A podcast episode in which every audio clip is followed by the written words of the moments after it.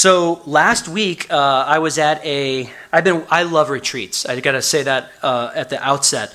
I love retreats. I used to work at a retreat center. I love camps. I love any group where we go to some cool place. Uh, in in Chicagoland, growing up, I was always like Wisconsin camps because they were the only ones that ever had snow, and sometimes ski retreats with the junior high and high school group, uh, missions trips. I love all that stuff. And so I finally got to go on a retreat, a small retreat uh, after three years of trying. I think you guys know why. Most retreats have been suspended, and uh, it was just a it was mo- it was mostly a fellowshipping retreat with just believers, just brothers. Uh, I didn't know half of them. Uh, it was uh, it was an incredible time up in the mountains of Colorado. Almost ten thousand foot elevation is where this cabin was. And the cabin, there was ten of us, and the cabin could have fit into this room twice. So it was really, really, really small and awesome. I loved it. It really was amazing. And I just, through fellowshipping and through talking to these guys, I just realized that we come from very different places, but we all kind of struggle with that same thing in, in not only this country, but just wrestling with our faith. And so I really wanted this message to, um, it's been bouncing around in my mind all week. I don't even have a title for it, as you probably can see. Uh, Colossians chapter 3, there's no chance I'm getting through verse 17. uh, it has been for a long time one of my favorite uh, chapters, if not uh, Colossians chapter 3, uh, verses 2 through 4, my favorite verses for so many years. But guys, it's amazing how much you can hear a verse and be like, yeah, up here, and not really truly understand it to the level that God Himself will illuminate to your heart, that the Spirit of God will teach you as you grow in Him. And so I want to get right into it. Uh, but I, I, do want to say that fellowship uh, with people who want to see each other mature in Christ is the best fellowship. Talking, working, sharing, eating, resting. That's what we did for basically three days. We just were sharing, we were working, we were splitting firewood for the, for the a cabin for this winter. Uh, just sharing struggles, stories, jokes, eating amazing food, just resting. And it's something that, once again, I think it's been rare for the last few years, but I think it needs to be something that we try. Even if the fellowship is just a local thing, it's one of the reasons why we not only will start at 6 p.m. on Tuesday together, but also to break uh, apart into smaller groups. So, um, I don't typically do this where I just pop into a book in the literal middle of a book. I don't typically do that, but I really felt like this was uh, something that God was uh, almost testimonial, almost like sharing uh, in a different way. Um, so, Colossians, really, really briefly, the church uh, that this was written to, which is in what we know as modern Turkey, the west side of Turkey today, um, Colossae, was under attack from false teachers who were denigrating the deity of Jesus. We just dealt with a ton of that in Hebrews, where people just they dumb down Jesus, or they're like, "Eh, you don't really need that," or "That's not really that important if you're Jewish." So they they they have tried these false teachers. Uh, some would call them Gnostics. If you know that term, great. If you don't know the term, it, all it basically means is people who have this quote special knowledge that they got from someplace, God knows where, literally uh, it's not from him. And they were trying to sort of marry these Eastern uh, Eastern religion, which is very very popular in America now, has been around since before Christ. Um, the idea of Buddhism, the idea of this this uh, kind of pluralistic uh, pantheism, uh, pluralistic societies went on since before Egypt, the Exodus. So these these uh, false teachers would come into this tiny church and try and teach these people that Jesus wasn't really God. You don't really need him, he's not really deity. And so um, they have this quote special knowledge that they were teaching people. And it's, I would say, it's one of the best tricks going right now. Um, there was a movie from the 90s, I think, uh, where the character said the greatest trick the devil ever, ever pulled on humanity was convincing the world he didn't exist. I might go a little further and say the greatest trick right now is to confuse people about Jesus, to confuse people in general, and to keep them off balance as much as you possibly can. Because if you can get people to believe that Jesus was just a man and just a teacher, not what the Word of God says that he is, they will never enjoy freedom.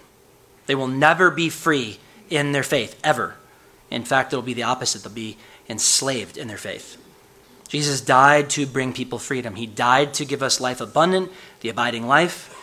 And these days, I felt like this was such a, uh, a, a message that's been on my heart for a while that I see so many people struggling, hurting, just, you know, the, to keep the mental gymnastics going of, oh, amen, bless the Lord, brother. All these terms that I've been hearing since I was a little kid in the church.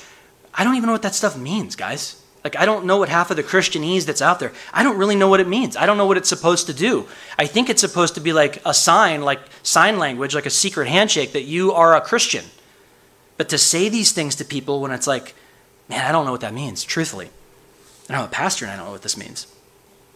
I want to read uh, First or, uh, Colossians chapter 3, the first verse. He says, If then you were raised with Christ, seek those things which are, are above, where Christ is, seated, sitting at the right hand of God. Tons in there. Raised with Christ. Baptism shows you and I, I don't re- remember thinking this when I was a kid, watching the baptismal behind my head at the Baptist church. Uh, and the, the, church that I first got my uh, first youth pastor's job ad that they had a baptismal that was way up there. It was like 10 feet above the stage. And you'd open up the pipe organy things, and there's the pastor in his robe. And I didn't, I'm like, this is cool, I guess. I, I just didn't get it. Uh, I'm 8, 9, 10, 11. I, I just didn't understand it. But when we, when we quote, dunk someone and we put them underneath the water, that is supposed to be, it's a lot of things, but it's supposed to be a picture of you were raised up from the dead. But first something else happened. You were your flesh was crucified. Your who you really are as a as a just a person, that person is not perfect. I think we all know this. And so that person is being put in the grave. And what's coming out of the water, which is a symbol of the Holy Spirit, is this the spiritual birth, the spiritual um, miracle. Paul calls it a mystery. And so baptism shows you and I this picture. It is an amazing thing. We do need to be baptized, but there it symbolizes that there was first a death. You were raised. You were resurrected. Well, you can't be resurrected without first going into the grave. So in the garden, it was the spirit that died and had interrupted fellowship with with uh, God. Why, how do I know this? Because we're hybrid. We're body, soul, and spirit. And when Adam and Eve uh, turned against God and accepted what Satan had, had told them, the lie that he told them, they sinned and something died. It was their spirit. Soul and spirit, sometimes, because they both start with an S and they're used in very interesting ways, let's just say, in this society. The body is how I relate to this world physically. I interact with it physically. I like things to be tangible. We uh, sometimes when somebody shows us something really cool, like, hey, can I hold that? Can I can I like in, like we we use our our physical body to engage in a physical world. That's how I relate to the world physically. My soul is my personality. It's how I relate to other people. You ever heard somebody say, "Oh, you're an old soul," or "We're we're like old souls." That's how you relate to other human beings. But the word soul translates in the Greek to psyche. Psyche, like psychology. And my spirit is how I relate to God. This spirit will live on forever, someplace. I want to read this cool uh, quote I found on the soul because I don't think we talk enough about the soul. I don't think people really get that as much. And it all pertains to this new life in chapter 3. It says the soul is the immaterial part of a human being that can respond to other people. The soul involves the mind and emotions. It gives us the capacity to relate to others and to form bonds. Very important. It is our souls that respond to the beauty and high ideals. People with healthy souls are capable of forming meaningful relationships. People with unhealthy souls find it more difficult. Soul care is the attention given to healing a wounded soul or maintaining a healthy soul. In a Christian context, soul care is often linked to finding help to overcome temptations, fight addictions, and have peace with God. At this point, it's helpful once again to make a distinction between soul and spirit. Sin and spiritual death affect the whole person. Our bodies feel the effects of sin, and so do our souls. Some people have healthier souls than others and are thus uh, better able to have healthy relationships. If a person with an unhealthy soul attends counseling or even enters into the treatment of a psychologist, he or she may be able to make changes that will improve personal relationships and the level of functioning in society. However, this improvement of the soul will not change a person's eternal destiny, nor will it give him or her spiritual life. Likewise, a person who has become spiritually alive in Christ may still have a damaged soul and may be in need of soul care. Some believers have, have to work long and hard to overcome bad habits and destructive patterns. Such struggles often continue all their lives. Romans chapter 6, 7, 8, Paul lays this out. It is going to be something that affects you. However, you did die. Your soul died uh, through sin. Your spirit, excuse me. You were raised if you are in Christ, you are raised by God's power, by the resurrection power, the Holy Spirit of God. We call it renewed, we call it new life. He says, Seek those things. If this is you, it's not everybody. Obviously, when you read this, uh, some people go, Oh, uh, Bible, uh, Jesus, uh, I don't believe that stuff. That's fine. Okay, that's not for you in this context. He's writing to churches that were once again struggling with people giving them garbage information and lying to them and telling them lies that Satan would love to weave into all Christian hearts and to enslave them. Seek those things which are above, where Christ is sitting at the right hand of the Father. Verse 2 Set your mind on things above, not on things on the earth. So, this is a huge deal.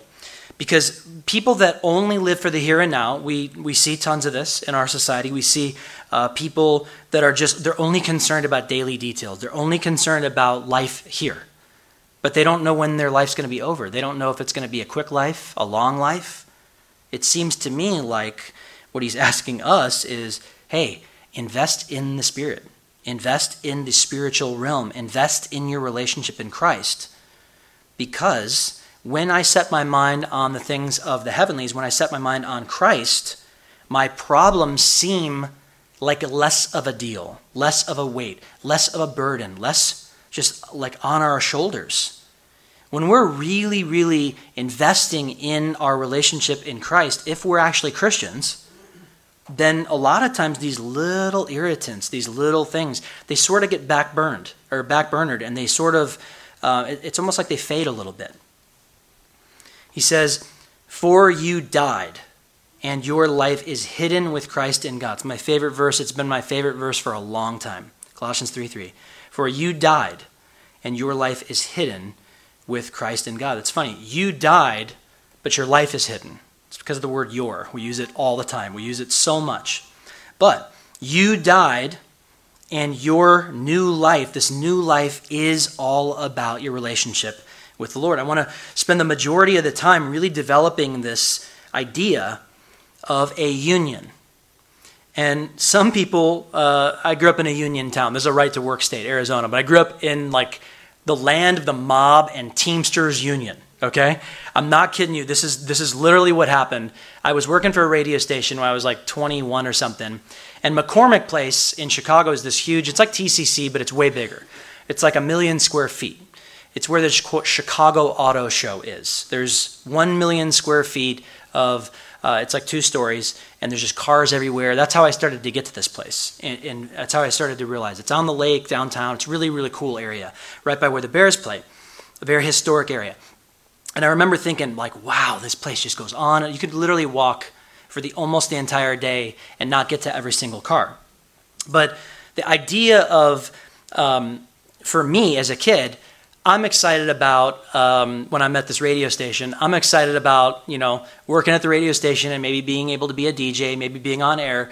And so I drive the the you literally could drive the uh, the radio station um, Mercury Mountaineer. I drove it in, and I'm starting to unload it. And what do the Teamsters do? The Teamsters Union. They yell at me, they light me up. Don't you dare touch that in a Chicago building. Okay? Yeah, please, break your back for me. I don't care. So it took them forever because they went on a smoke break for an hour um, and every other thing that you can think of. And then, uh, like the second day I'm there, just, you know, we're at the auto show, we're passing out keychains, and one of the light bulbs goes down on my little game. We had like a little Plinko game, like Bob Barker, if you guys know who that is. Um, and uh, the li- I'm starting to unscrew the light bulb, and somebody like screams at me, "Don't you dare unscrew that light bulb!" I'm like, "I'm not a moron. I can change a light bulb. You can't do that in this town. These guys get paid $100 an hour to do that." Like, okay. So the Teamsters Union, there's people that are in and out of the union in my hometown. They have very, very strong. It's left or right on this issue. You're either in it and you love it, or you're not. And that's just the way it is in union places. But union in general is a it's a word that means to um, to come together or to bond two things into one. Um, we have that that sign over there that says "Bind my wandering uh, heart to Thee." I always, when I pray that, I always pray, "God weld mine to yours," because I don't know if the binding is that good. Um, but the union, it's the union. It's it's being joined. Okay, most of us know the union as Christians. We know the picture of a wedding. We know the picture of Christian marriage. We know that we, the church, are called the bride of Christ. And so we are that other half of the union, all of us, both collectively and individually. But when you get married uh, in, in the Christian church and you know you go premarital and you go you go through all these resources and you get to you kind of get people tell you your whole life like hey this is you know a good a good husband does this and a good wife does this and you just hear a lot about it so it's not a very difficult analogy for us. It's not a, it's not a hard word picture for us to understand that two become one. We get that. Uh, those of us, once again, that understand that. And another thing, like I said about the unions, people have these interesting views about it. It's either good or bad to most people. Well, that's how marriage is in the world. Christian marriage often ends in divorce, and so uh, people go, uh, I don't want to get married. I don't want to get married. Well, we have less people getting married ever than, I mean, right now than ever before uh, in this country because people go, oh, it just it always fails. That's fine because that's people. But God's design of stuff is is still a great design. It's still a wonderful uh, idea. When it works, when people will listen to Him, it's great. Um, I, I, I, trust that many of you guys have, I've met a few uh, 85 to 90 year old couples that have married longer than 50 years. And when you see these folks, a lot of people go, Hey, what's your secret? And sometimes the guys joke, they're like, Listen to her. Just listen to her. Shut your mouth. I mean, there's jokes, you know, there's, there's, there's marriage jokes. They're easy. It's an easy thing to attack because uh, whatever God puts in the hands of mankind, we usually fumble it. You know, we just mess it up pretty bad. So, so much. Doesn't mean that because we mess something up that it's still not a beautiful picture and it still doesn't uh, that it's still not a wonderful thing. When I married my wife, I vowed to be faithful to her. And often, like I said, it's said the two become one flesh. We have five kids. Uh, we're very blessed. It's a, it's a wonderful, um, it's a wonderful life. It doesn't mean that it's perfect. It doesn't mean that there's not struggle. It doesn't mean that there's not ups and downs. But it is a beautiful thing, and I wouldn't want my life any other way. But on the spiritual side, we know that sin affected all human beings. It still affects us to this day. But there was a death in the Spirit when in Christ, He, through the Holy Spirit, resurrects our soul. And the scriptures tell us that uh, your life now is hidden. But how many people think about their relationship with Jesus as a union, as a marriage?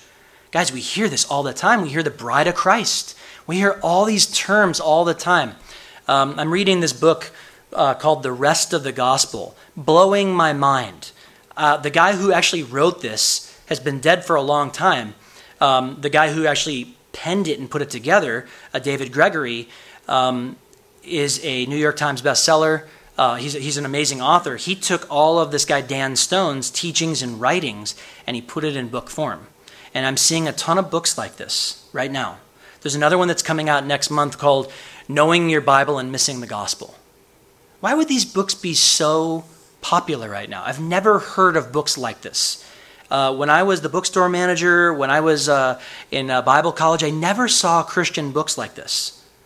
People missing the gospel, or the rest of it, or the other half of the gospel. Uh, one another book, the other half of the gospel. What's the first half? Well, Jesus saves, right? Raise your hand. You want to be saved? That's awesome. Now what? Because that's where people struggle. Now what? Because they've never been discipled. Now what? Because they've never actually had anybody expound on that.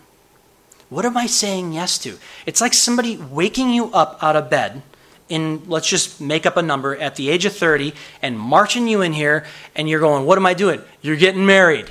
It's a great thing, right? Uh, to who? Don't worry about it. It's, it's a good thing. Just do it. Just say yes. Well, now what? Well, now you got to work. That's in, in marriage. What the rest of the gospel is, is how do I now operate in this union? Paul's trying to let this church understand forget these teachers, forget people, forget outside influences. How much do Shannon and I take the world's advice and go, that would be a good idea for our daily marriage? Never. Because it doesn't work. The world has nothing to say to me and my wife's marriage. The Lord does. Lots of stuff. The Lord's word has lots to pour into our marriage. He has lots to pour into your union, too. And a lot of times we just struggle with this. One of the reasons why is because there's legalism all over the place. Because human beings want to do stuff. We want to accomplish stuff. We want to, quote, check boxes. Did you go to church last week? Yes, I did. Did you go to Bible study last week? Yes, I did twice. Uh, you're the best Christian ever. Thanks, man. Well, did you talk to the Lord about that, though? Reading the Bible, knowing the scriptures, and missing the gospel. What is the gospel? It's the mystery that you and I are fused to God Almighty. And we have to develop that relationship, or else we will start to listen to the church and to religious people and to all these other people who are now weaving all sorts of garbage into the American church. All sorts of woke, all sorts of, of man made philosophies. The wind of new stuff blows in and out like the wind in any city. Um, I don't really like the wind, I'll be honest with you. I really don't like the wind. But I was one time going, All right, God, I hate the wind. I want to I wanna move someplace where it's not windy. You know where it's not windy? Nowhere the least windy places on earth. There's a tiny little bowl up in Alaska. Well, I don't want to live in a bowl like Bisbee, although Bisbee's kind of cool.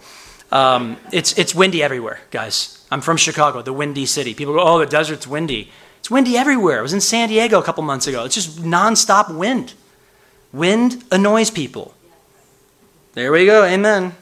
It's just the way it is. But the, the sort of the, the, the wind of doctrine kind of moves like the wind. It moves in silently. Sometimes it's a four or five, six mile an hour wind. You're like, you tell somebody, hey, it's not windy at all. Sometimes you're golfing and you see uh, a, a, a, flag and you're trying to, you're feeling wind, but you're seeing way down, hundreds of feet down, there's no wind on that flag. It's very, very, very tough to discern the wind. Can't see it. You can feel it, but you can't grab it. That is often how it is. Um, I grew up believing the Christian life was something I could do, that I could just do it and maybe do it well as long as I was staying plugged into the church, plugged into what the church is saying. The problem is sometimes the church is made up of humans. Shocker. Real shocking. And so when somebody comes to you and they go, hey, what should I do about this? I have, the, I have this huge issue. Uh, I don't know. Maybe you should just bail out. Maybe you should quit. Maybe you should go get another job. Maybe you should move to a non windy place. Whatever people tell you, my buddy, I love, I love um, a buddy of mine that I was on this retreat with. He always says the same thing to people who are like, I am just at the my wits end about doing this or that, whatever it is, this problem. And he goes, Did you talk to Jesus about it? Most of the time they say no. But once again, this idea of union, it, it comes to us. Um, we do need to a little bit talk about this. There was a spiritual union when you said yes to the Lord. My spirit and his spirit.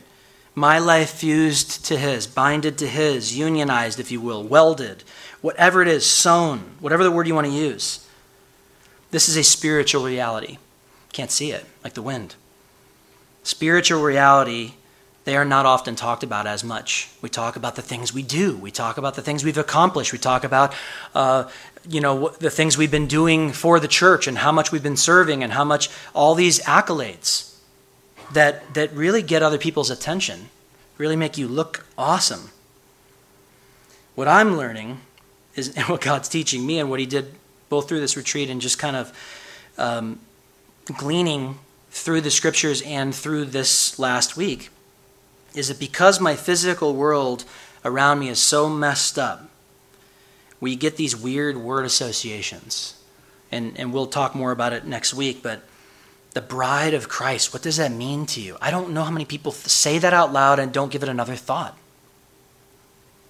When you are in a relationship with somebody, you especially when you're maybe courting or like you're you're you're about to get engaged, like this relationship is very important to you.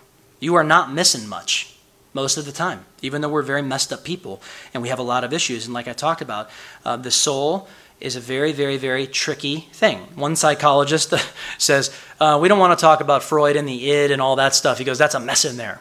I'm like, Agreed. It's true. But the idea that you would go into the faith and try and maintain it and try to put a yoke of stuff or other people's theological uh, bents, whatever those are, whether it's Calvinism or, or the idea of if you're not doing this, this, this, you read your Bible every day. Um, there, there, was a guy who said uh, every Christian should read Ephesians every single day. That's a wonderful idea, but it is not in Scripture. That's, it's not Jesus and read Ephesians and you're good to go. I'm not mocking Ephesians. I love Ephesians. But it's a get to. It's not a got to. It's not a burden. It's not a prescription. We have to understand this union is real, even though we don't, it doesn't necessarily affect maybe how we drive, how we work, uh, our financials. It's real.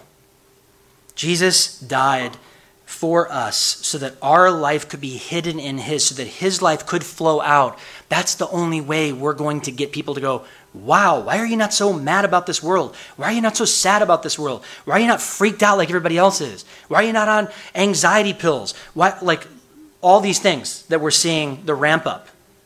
Because I'm not focused on the next 30 years here.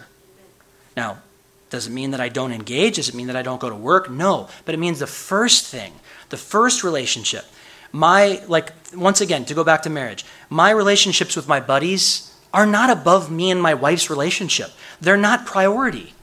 They're way in the background. I, don't, I get to talk to them here and there.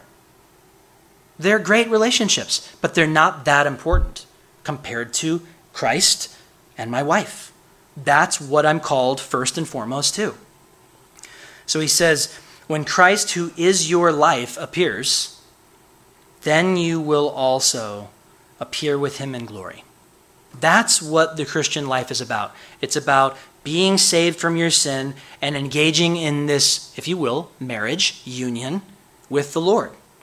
And yes, people are going to say things to you. Yes, they're going to make you mad. Yes, they're going to try and get you to do the K-Love 40 days of giving and devotions and 40 days of purpose and 40 Stop with the 40s. I don't know why it's so significant. Psalm 40 is awesome. Let's stop right there.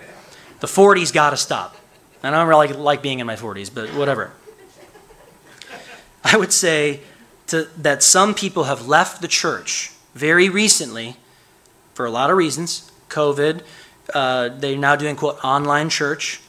But a lot of them did so because they could not live up to the standard of the people in that church what the people in that church had put upon them. I have been to legalistic churches before where people have this recipe that they're all buying into, like an MLM. They're all, they're all doing life coaching, they're all doing vitamins, they're all doing whatever, and if you don't do it, you're out. One of the guys I talked to, he said, Man, I, I've been to three or four churches in the city that he lives in. And he goes, Honestly, we try to get engaged, we try and get fellowship, we try and come close, and people act like we already have our it's us 10 and no more. We're good. Like, we're not going to allow somebody else to make our clique a little uncomfortable. Where in the world do you see that in the scriptures? Where do you see cliques anywhere? Christians should be so excited about their union, their relationship with the Lord, that they're like another brother, another sister. This is awesome. So I am definitely uh, nowhere near even close to done, but that's okay. This sermon was a little uh, off the beaten path today, and it was just something that I really wanted to share and really what God's kind of stirring in me.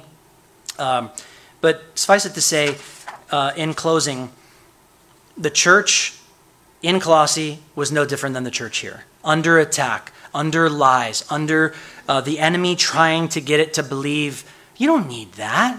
You don't need, you don't really need to talk to Jesus that much. You're good.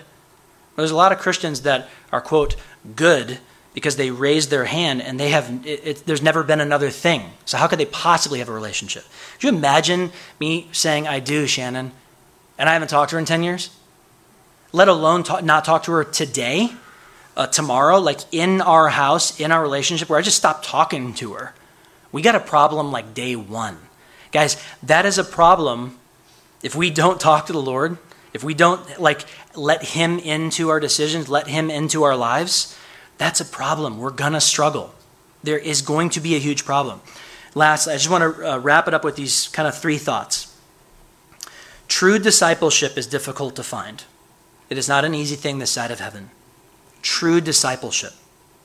The struggle with people, not only to fall into legalism, also when attempting to disciple other believers, is many times they put their do's and don'ts onto another person. Might not even mean to. You got to be like this. You got to do this. You got to read Revelation annually. Got to do the one year Bible. Got to give Caleb 20 bucks a month. All these things that might be good things for you. It's a different prescription for somebody else. Jesus is moving this person to go do this ministry. So that ministry looks different than your ministry. It's okay. He or she is not doing that. It's okay. God told you to go give food to these people over here. That's awesome. That's a word from the Lord for you. That's huge. Please don't put that on somebody else if they're doing something else that God's asking them to do. They have a different marriage than you, they have a different union than you. God's talking to them.